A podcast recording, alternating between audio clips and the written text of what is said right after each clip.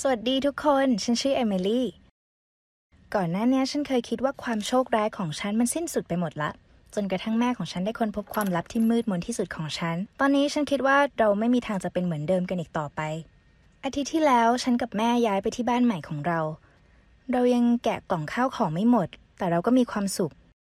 เพราะว่าบ้านหลังเก่ามันเป็นเหมือนเครื่องเตือนความจำถึงเรื่องแย่ๆในชีวิตของเรา แต่สิ่งเลวร้ายมันก็มาเกิดขึ้นเสมอในยามที่คุณไม่ต้องการ ฉันกำลังเดินกลับบ้านหลังเลิกเรียนแล้วก็คิดถึงเรื่องบ้าน แล้วพอฉันมาถึงฉันก็เห็นแม่นั่งร้องไห้อยู่บนพื้น ฉันอยากถามเธอว่าเกิดอะไรขึ้น แต่ทันใดนั้นฉันเห็นไดอารี่ของฉันในมือเธอ นี่มันอะไรกันเนี่ย ดูเหมือนว่าเธอจะเปิดกล่องข้าวของของฉันแล้วก็พบมัน ฉันอยากอธิบายทุกอย่างกับเธอ แต่ว่าพอเธอเห็นฉันเธอก็วิ่งไปร้องไห้ที่ห้องของเธอ โอ้พระเจ้า ฉันหยิบไดอารี่นั่นขึ้นมาเพื่อดูว่าแม่อ่านไปถึงหน้าไหนแล้ว ฉันเสียใจอย่างสุดซึ้ง เธออ่านมันทั้งหมด ไม่มีทาง แม่ไม่ควรที่จะได้อ่านข้อความพวกนี้ เพราะว่าไดอารี่เล่มนี้มันเต็มไปด้วยความโกรธ ความเกลียดชัง ความเจ็บปวด และก็ความทุกข์ทรมานต่างๆ ฉันเริ่มเขียนขึ้นมาสองปีก่อนตอนที่น้องสาวตัวน้อยของฉันเพิ่งเกิด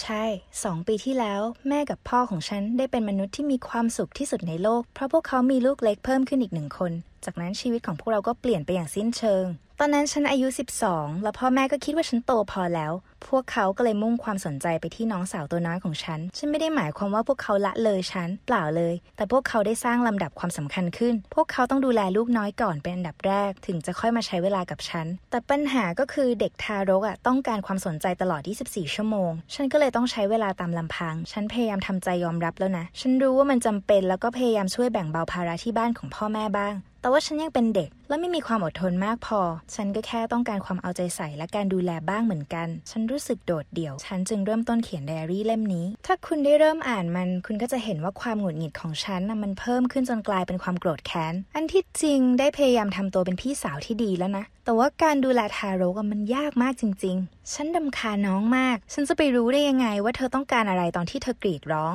หิวข้าว หิวน้ำหรืออยากเปลี่ยนผ้าอ้อม ฉันไม่รู้ทั้งนั้นอะ ฉันจนปัญญาจริง ๆ การร้องไห้ของเธอมันไม่มีวันจบสิ้น และความรักที่ฉันมีให้ต่อน้องก็น้อยลงไปทุกวัน บางครั้งฉันได้แต่มองน้องแล้วก็คิดว่าเธอเกิดมาทำไม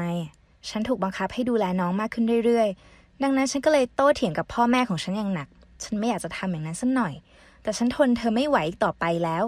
และยิ่งไปกว่านั้น ฉันเกลียดน้อง น้องพรากชีวิตของฉันไป แล้วมันเปลี่ยนเป็นมหากาบแห่งเสียงกรีดร้องกับร้องไห้ พูดตามตรงนะ บางครั้งฉันแอบหวังว่าอยากจะให้เธอตายไปซะด้วยซ้ำฉันรู้มันแย่มาก แต่มันเป็นเรื่องจริงแล้วฉันก็รู้สึกแย่กับมันเหมือนกัน แต่ที่สำคัญที่สุดเลยคือฉันรู้สึกละอายใจกับบันทึกสุดท้ายที่เขียนไว้ ในวันที่สิ่งนี้ได้เกิดขึ้น ฉันเพิ่งขออนุญาตพ่อกับแม่ไปดูหนังกับเพื่อนๆ เราตกลงกันว่าแม่จะมารับฉันในตอนเย็น แน่นอนว่าสิ่งนี้ฉันต้องแลกมันมากับการยอมดูแลน้องทั้งวัน แต่ก็ถือว่าคุ้มค่าอยู่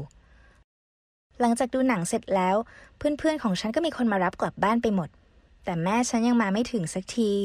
ฉันก็เลยโทรหาแม่แต่แม่ไม่รับ ฉันยืนอยู่ที่นั่นเกือบครึ่งชั่วโมง ฉันก็เลยโทรให้พ่อมารับแทน แต่เขาบอกว่าเขากำลังดูน้องอยู่ แล้วให้ฉันโทรหาแม่สิ โอ้นี่ล้อกันเล่นใช่ไหม ฉันโกรธมาก นี่ฉันต้องรออยู่ที่นั่นจนถึงเช้าเลยหรือไงอะ นี่เป็นครั้งแรกในรอบปีเลยนะ ที่ฉันขอร้องอะไรบางอย่างจากพ่อกับแม่แต่มันกลับกลายเป็นปัญหาซะอย่างนั้นน่ะ ฉันเริ่มตะโกนใส่พ่อฉัน เขาเลยบอกว่าอีกสักพักเขาจะออกมารับ แต่คำว่าอีกสักพักของเขาเนี่ยหมายถึงหนึ่งชั่วโมงอะเมื่อพ่อฉันมาถึง ฉันเข้าไปในรถแล้วก็ได้ยินเสียงร้องอันคุ้นเคยทันที แน่นอนเสียงน้องสาวฉันเอง พ่อไม่สามารถทิ้งเธอไว้ในบ้านคนเดียวได้ เขาก็เลยต้องพาเธอมาด้วย ตอนนั้นฉันโมโหมาก เราเริ่มทะเลาะกกัน ฉันก็เลยพูดออกไปว่า หนูเบื่อพ่อกับแม่แล้วก็ยายเด็กน้อยนี่ด้วย พ่อตกใจมากเขาหันมาหาฉันแล้วต้องการจะบอกอะไรบางอย่าง แต่เราก็ได้ยินเสียงแตรรถดังขึ้น เราเกือบจะชนกับรถที่วิ่งสวนมา พ่อจึงหักพวงมาลัยทันที แล้วเราก็หลุดออกจากถนน ชนกับต้นไม้ข้างทาง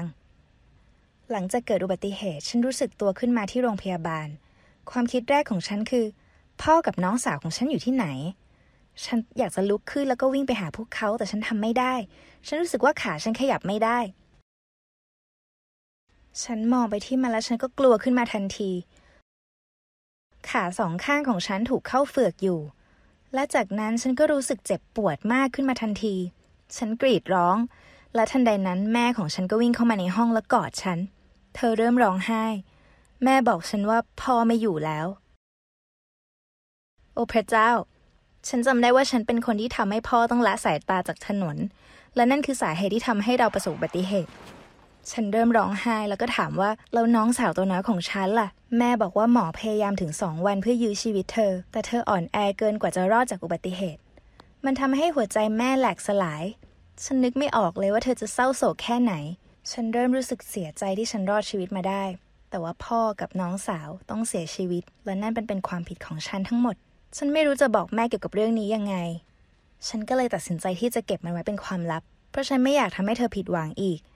ฉันจึงเขียนทุกอย่างในไดอารี่ของฉันเพื่อเป็นเครื่องเตือนใจว่าความโกรธมันทำให้เกิดเรื่องอะไรขึ้นได้บ้าง หลังจากนั้นก็มีการจัดงานศพ และฉันก็พักฟื้นกับอาการบาดเจ็บ มันเป็นช่วงเวลาที่ยากลำบากจริง ๆ เราเศร้าเสียใจอยู่หนึ่งปี แล้วเราเพิ่งเริ่มที่จะเอาชนะมันได้ แล้วตอนนี้แม่ก็ได้มาอ่านไดอารี่บ้าบอเนี่ย ตอนนี้ฉันต้องเข้าไปคุยกับแม่ แต่ฉันไม่รู้ด้วยซ้ำว่าฉันควรจะพูดอะไร ฉันเข้าไปในห้องของเธอ และเธอยังคงร้องไห้อยู่ แต่แทนที่เธอจะต่อว่าฉัน เธอกลับโผล่เข้ามากอดฉันแล้วก็เริ่มขอโทษ ฉันไม่เข้าใจเหมือนกันว่าทำไม จากนั้นเธอก็บอกว่าเธอมีบางอย่างที่อยากจะสารภาพ ปีที่แล้วทุกอย่างมันยากสำหรับเราทุกคน มันเป็นภาระที่หนักที่จะดูแลเด็ก แถมเราก็ยังไม่ค่อยมีเงินมากนัก จากนั้นแม่ก็เห็นโอกาสที่ดี เจ้านายของเธอขอให้เธอออกไปข้างนอกกับเขา แม่คิดว่านั่นมันอาจเป็นโอกาสที่เธอจะได้รับการเลื่อนตำแหน่ง ก็เลยตอบตกลง และในคืนนั้นที่เธอไม่มารับฉัน ก็เพราะว่าเธออยู่กับเขาที่ร้านอาหาร และสิ่งนี้จะไม่เกิดขึ้นเลยถ้าเพียงแค่เธอตอบไปว่าไม่ จากนั้นเธอจะมารับฉันและพ่อก็จะได้อยู่บ้านกับน้อง โอ้พระเจ้า ฉันไม่ได้คาดคิดว่าฉันจะได้ยินอะไรแบบนั้นเลย มันจะดีกว่าถ้าไม่ต้องได้รับรู้มัน เพราะมันกลายเป็นว่าเราทั้งสองทำลายครอบครัวของเราเอง แล้วเราทั้งคู่ก็เก็บมันเอาไว้ ฉันยังไม่รู้เลยว่าเราจะต้องทำอะไรต่อไปนับจากนี้ บาดแผลเนี้ยมันไม่สามารถเยียวยาได้อย่างง่ายดาย สิ่งที่เหลืออยู่ก็คือการจำมันไว้เป็นบทเรียน และจะต้องไม่ให้มันเกิดขึ้นอีก คุณมีน้องสาวหรือน้องชายบ้างไหม คุณรู้สึกอิจฉาพวกเขาบ้างหรือเปล่า บอกให้เรารู้ในช่องคอมเมนต์ แล้วก็อย่าลืมแบ่งปันเรื่องราวนี้ให้กับเพื่อนๆของคุณ